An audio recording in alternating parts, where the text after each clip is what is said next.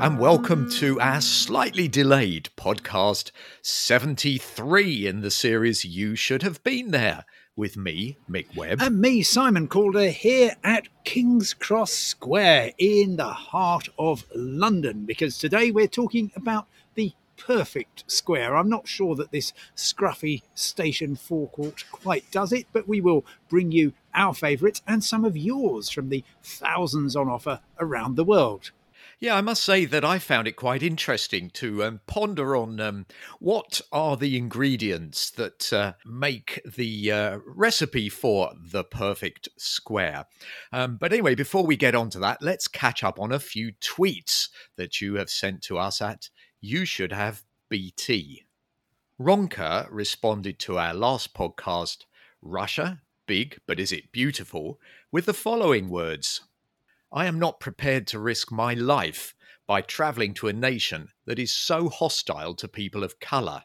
And Sherry, uh, endorsed by Guy, in a similar vein, tweeted this Would not spend my money going to a country with a dictator like Putin. I might say something that gets me arrested.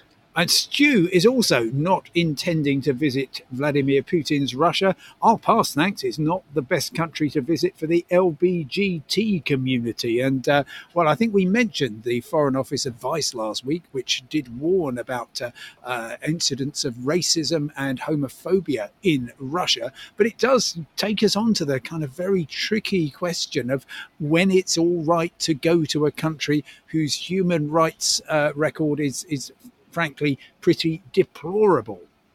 Yeah, that's true. Um, I mean, we know that our own uh, government uh, seems to be able to operate on um, a variety of levels when it comes to moral standards, uh, doing business with, uh, let's call them uh, dodgy regimes. Uh, I kind of feel maybe that now I'm a bit older and wiser, that I would rather not um, put my money into the pockets of uh, some of these people.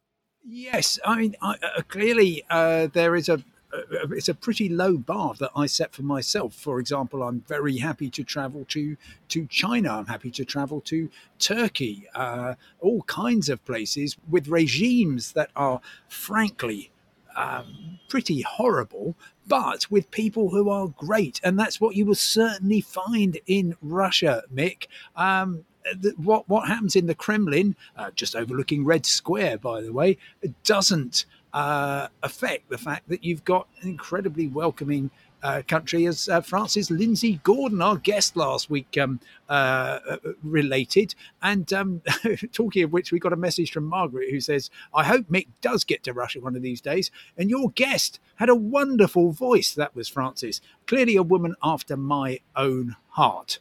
Well, thanks, Margaret. And uh, when circumstances allow, and I think that includes the uh, uh, departure of Mr. Putin, I certainly do intend to visit Russia.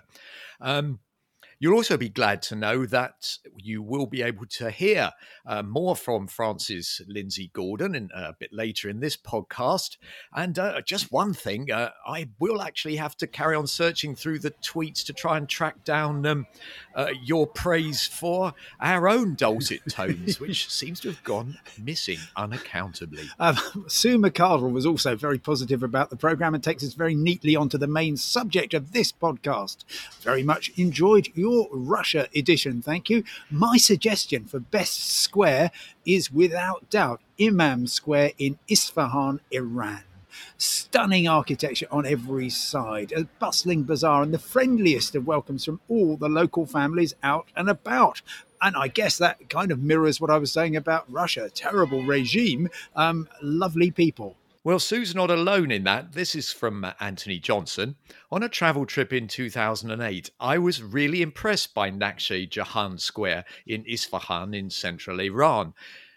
In existence since around 1598, the square is beautiful and is surrounded by mosques and markets. I can recommend a visit.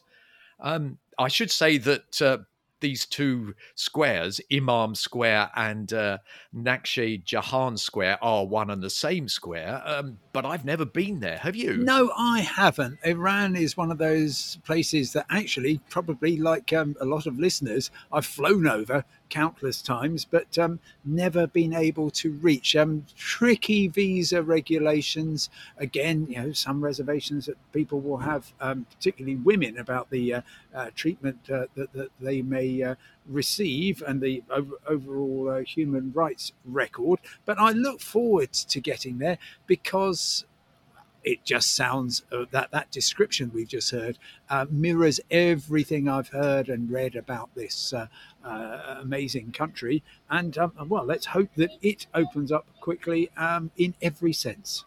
Well, you don't just have to take Sue and Anthony's uh, words for this. Um, the square is on the UNESCO list of uh, World Heritage Sites, where it gets the accolade of outstanding universal value.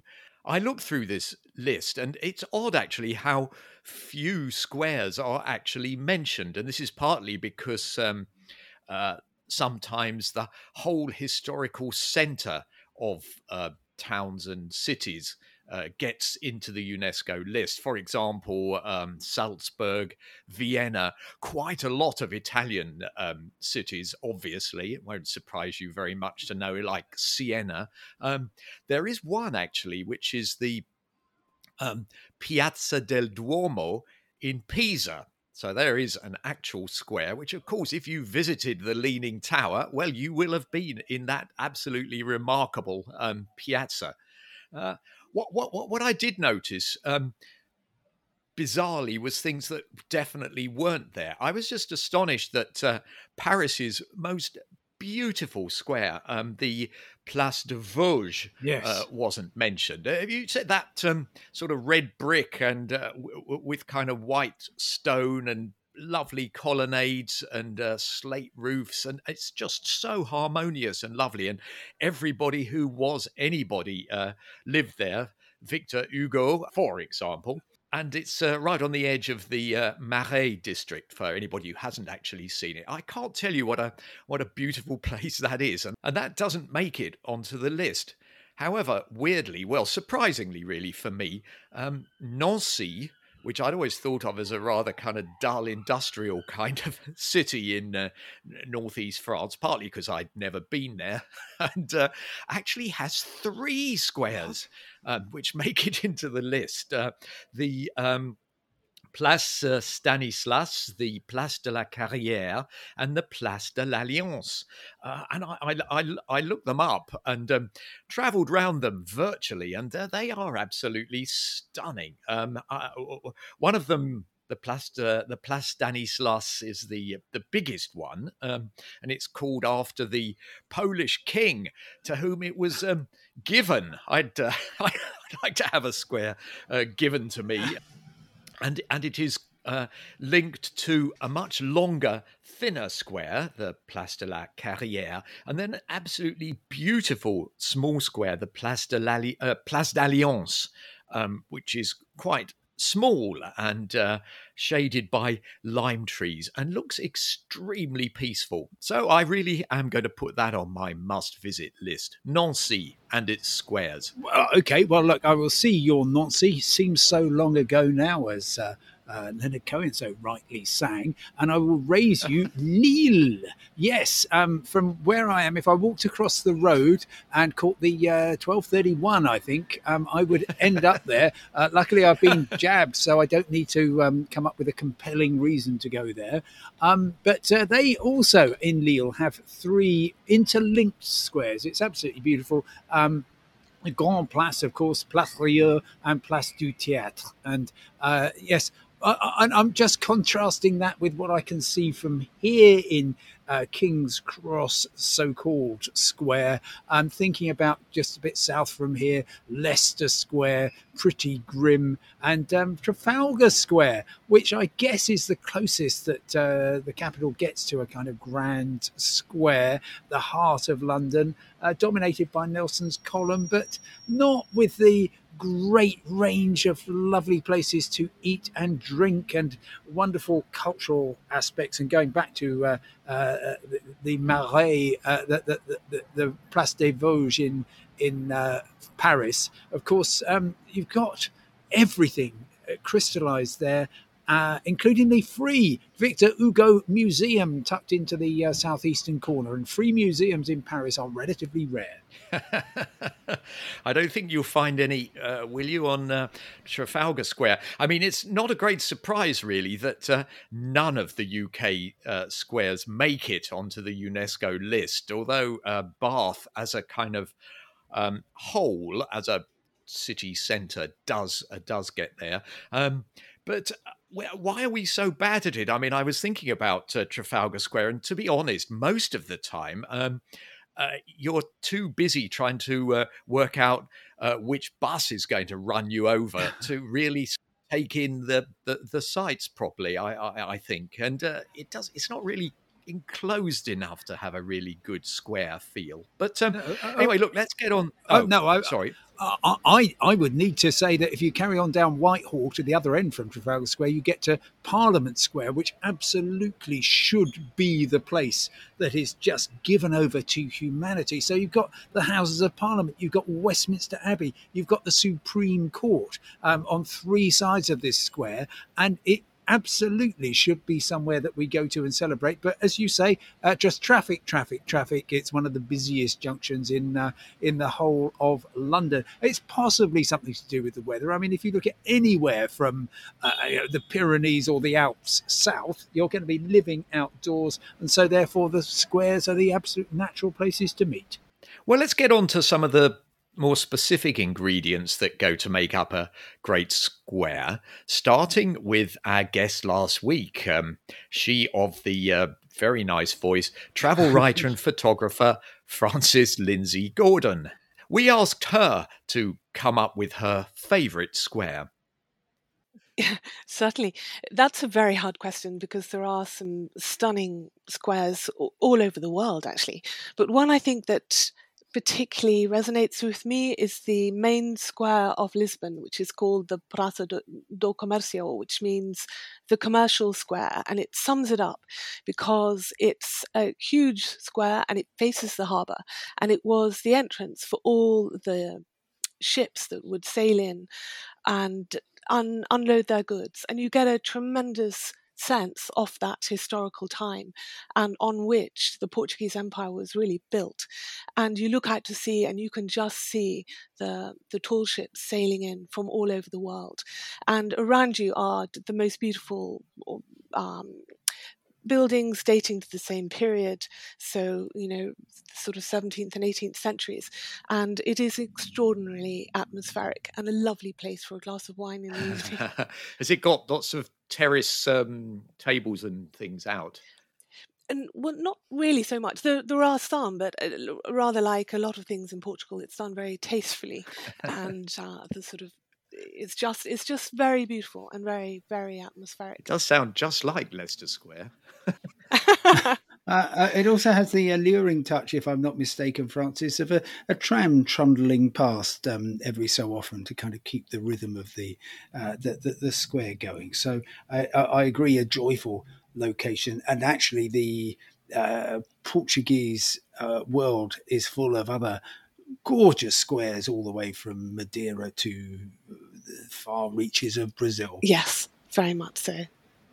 Frances Lindsay Gordon there, and the commercial square, I guess, as it would translate into English, uh, which doesn't sound particularly appealing, but I can absolutely vouch for its many glories. Yeah, me too. And uh, I would agree with her that uh, one very handy ingredient for a great square is actually to have um, some sea at one end of it. Uh, that does seem a bit counterintuitive, but um, uh, one of my favorite squares is a very small one uh, in uh, Hvar town on the island of the Croatian island of, of Hvar, which is one of um, many uh, beautiful Venetian cities, which uh, you can, tiny cities, which you can find uh, on the islands and, and the coast uh, around the Adriatic Sea. And the buildings are in white marble, which looks extremely nice against a, a blue sky uh, and, and, and the blue sea of the little port sounds idyllic. Uh, although it does, it goes slightly away from me of the idea of a square, which should be square ideally and surrounded um, entirely by by elegance and excitement and filled with humanity. Yeah, I mean, this one is uh, certainly filled with people, particularly uh, in the evening when the sun goes down a bit. Um, but I take your point. Uh, actually, uh, the Place de Vosges, which I was um, going on about a bit earlier, is a perfect square. I'm not sure quite how many of these are. I haven't had time to measure them all, but. Um, um Okay, how about this then? Uh, Plaza Mayor in um, in in Madrid. Ooh. I mean, uh, wonderful, harmonious yes, place. but but I'm I'm then going to say, well, I, I, what about the Plaza Mayor in Palma de Mallorca, uh, which um, is of course topical this week because it's on the green list or at least the green watch list, so we can go there an awful lot sooner than we can get to uh, to Madrid without needing to quarantine on return, and that is effectively, I think much more of the heart of a great city than is the Plaza Mayor in Madrid because Madrid is big and sprawling, Palma isn't. And I just, it is almost magnetic, the Plaza Mayor, and everybody ends up there. It's got the full uh, regime of um, entertainment, of, of uh, market stalls, of great places to eat and drink. It's very photogenic and it's a, a, a wonderful that so many people who simply going to Mallorca for the beaches actually get into Palma for the day and realize that this is the essence of everything that you and I, Mick, love about Spain. No, I'll give you that. But uh, although um, Plaza Mayor in, in Madrid is only one of many squares, I mean, one of the things you can do in the Plaza Mayor on a Sunday morning, uh, and it's a very, very peaceful thing, um, is to just wander uh, across the cobbles and um, admire the the stalls which have been set up where people are selling stamps and coins and really rather sort of delicate and, and sometimes quite valuable things. It's sort of like an antidote to a car boot sale, really. Um, and on the subject of that, I mean, of course, one of the wonderful things that the Plaza Mayor in Madrid has done, along with, I would say, uh, the most civilized squares around, is to basically reclaim them from um, uh, public car parking. So not only is traffic banned there, but at great expense, uh, a a few decades ago, they dug the whole thing up, put the car park underneath, and put it all back again. So I think this is a another trick that we, in our strangely penny pinching way, um, don't haven't actually managed to take advantage of. Well, yeah, I, I want to hear more about your your great um, Spanish squares. I mean, I, I and we're we're kind of I, am going to lead you south, if I may, just to Seville, which um, for me is actually a city of a patchwork of squares uh, almost everywhere you go. And again, they've driven out the uh, uh, the motor car to a large extent, and that is a, a complete joy. Um, although it doesn't have this this kind of absolute central focus as, as you have got. Well, get, give, me your your other great um, uh, great Spanish or indeed Hispanic uh, squares because there's one or two on the other side of the Atlantic as well. Yeah, that that's very true. Well, we're supposed to be um, uh, concentrating on the ingredients uh, that make up a great square. Well, I, I would suggest um, that um, porticos or arcades are um, a, a, very important part of it. So most of those we've mentioned have have got those, um, and I think trees are important, and they are very, very few and far between. The the big yes. squares, anyway. Okay, so I will offer one, and that is the central square of Merida. Technically, it's called the Zócalo, but I think they just call it the Plaza Grande or the Gran Plaza. We're talking here about Mexico and Merida, the great city on the western side of the Yucatan Peninsula, across from Cancun. Yes, the Zócalo. It, it is massive and it has around it the usual kind of uh, buildings of um, state. Um, and also, there is,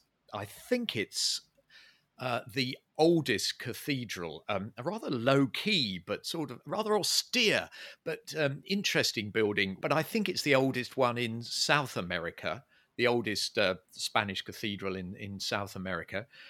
And the central part of the square, it does have traffic going around it, is shaded by these absolutely huge and majestic trees. I I, I think they might be um, some sort of laurel tree, but I, am I'm, I'm not absolutely sure.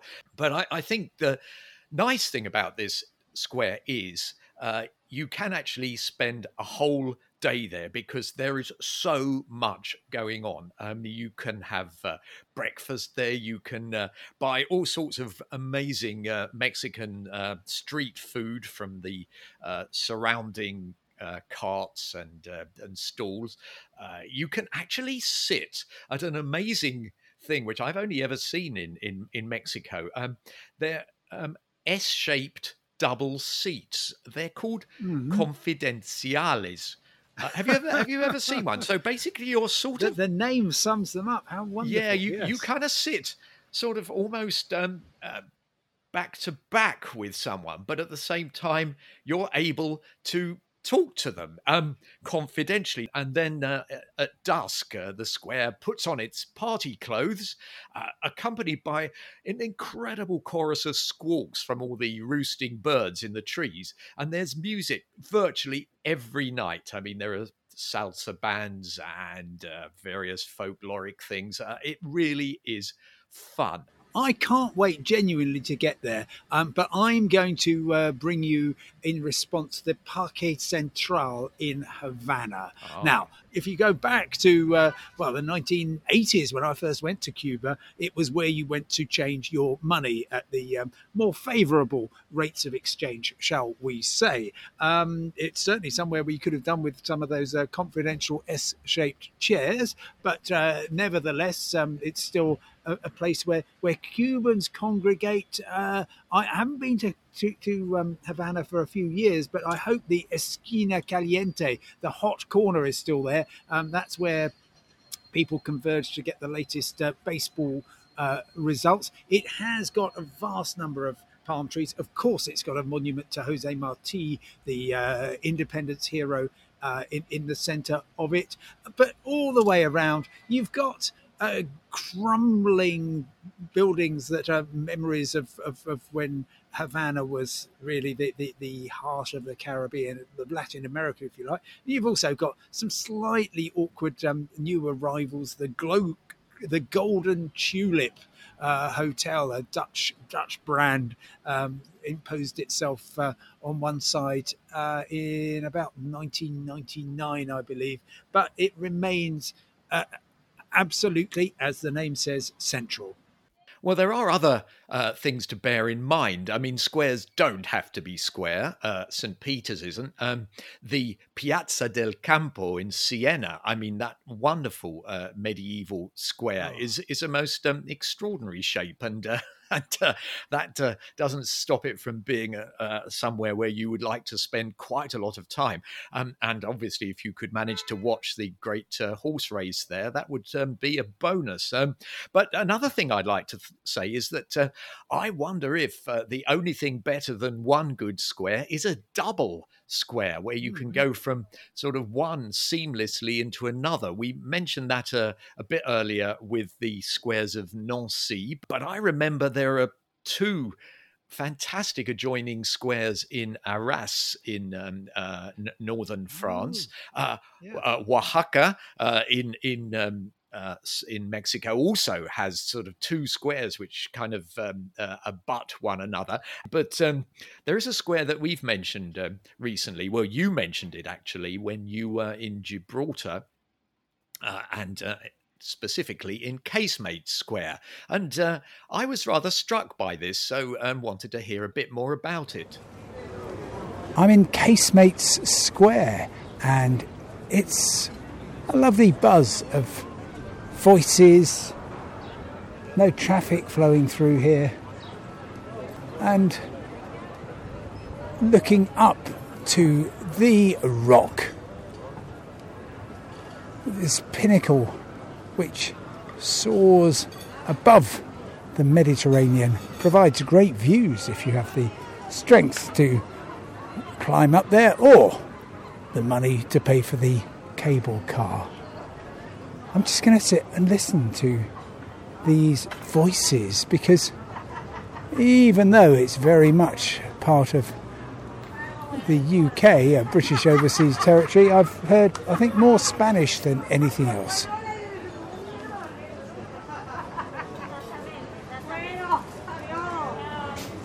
Well, that's you in Casemate Square, but but what was actually there, if you see what I mean, other than the people?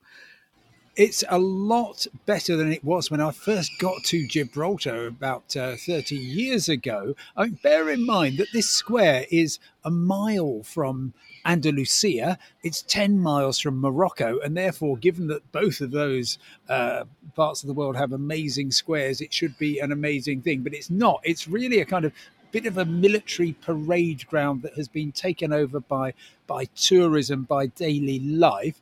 Um, it's friendly. That's the main thing about it. It's not beautiful, particularly, although it could be um, uh, dressed up just a little bit more. And and the great thing is that it's now kind of the traffic has been taken away, so it's a much more civilized place than it used to be. And so, therefore, on my list of squares, it's rated a lot higher than, for example, Times Square in New York, which I think must be probably the single most disappointing place in the whole of the US. You're expecting a big open square. You're not going to find it. It's a traffic, uh, it's a junction where I think um, Broadway and Fifth Avenue and uh, 34th Street all kind of coincide. It's just a mass of traffic. It's not somewhere where you sit and watch the world go by. It's somewhere where you sit and watch your belongings and hope you don't get run down. well, at least the square where you are uh, in King's Cross sounds um, uh, relatively quiet, but uh, I don't suppose there's anything much to delight the eye there, is there? Uh, there's a Pret a Manger. Uh, I think there's a Burger King just over there. Well, there is, in the sense, if I turn and look at uh, the glories of St Pancras railway station, this is, as it were, the the cathedral to the to the railway, and it's a, a gorgeous piece of late uh, Victorian architecture, which I think, yes, that, that, would probably put it on. And actually, to be fair, if anybody can remember what um, King's Cross Station was like in the bad old days with traffic outside and everything, it does actually open it up. And if you stepped off the train from Leeds or Edinburgh and you came out the right exit, you would think, oh, I am here somewhere really important and beautiful. So, yes, I will, I will stop being grumpy about uh, King's Cross Square, even though it is very, very triangular.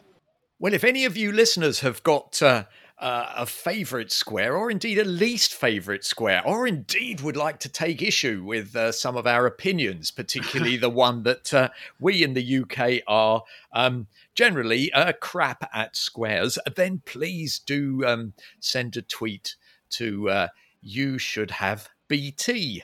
Of course, you can have your voice heard literally if you go to anchor.fm forward slash you should have been there and leave us an audio message, which we love. Well, next week, our topic is going to be a very topical one indeed due diligence.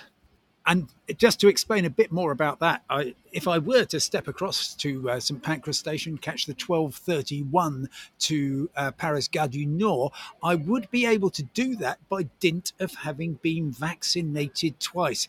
Otherwise, I'd need to fill out an online form explaining my compelling reason for wanting to go to France. Travel these days is a tangle of restrictions, and so we're going to be looking at due diligence. Um, if I can get my keyboard fixed. I had an unfortunate issue involving a um, a cold drink and my uh, laptop, which means that my D is not firing on all cylinders. So uh, uh, I'll see if I can get that get, get that sorted out. But it makes uh, uh, writing about anywhere from Dundee to Dunedin a quite a challenge at the moment. I can tell you. Well, in case you don't manage to get it fixed, uh, Simon, our next podcast will be about you illigence, if I've got that right. Um, and uh, so until um, next week, from uh, me, Mick Webb. And me, Simon Calder, goodbye. Goodbye.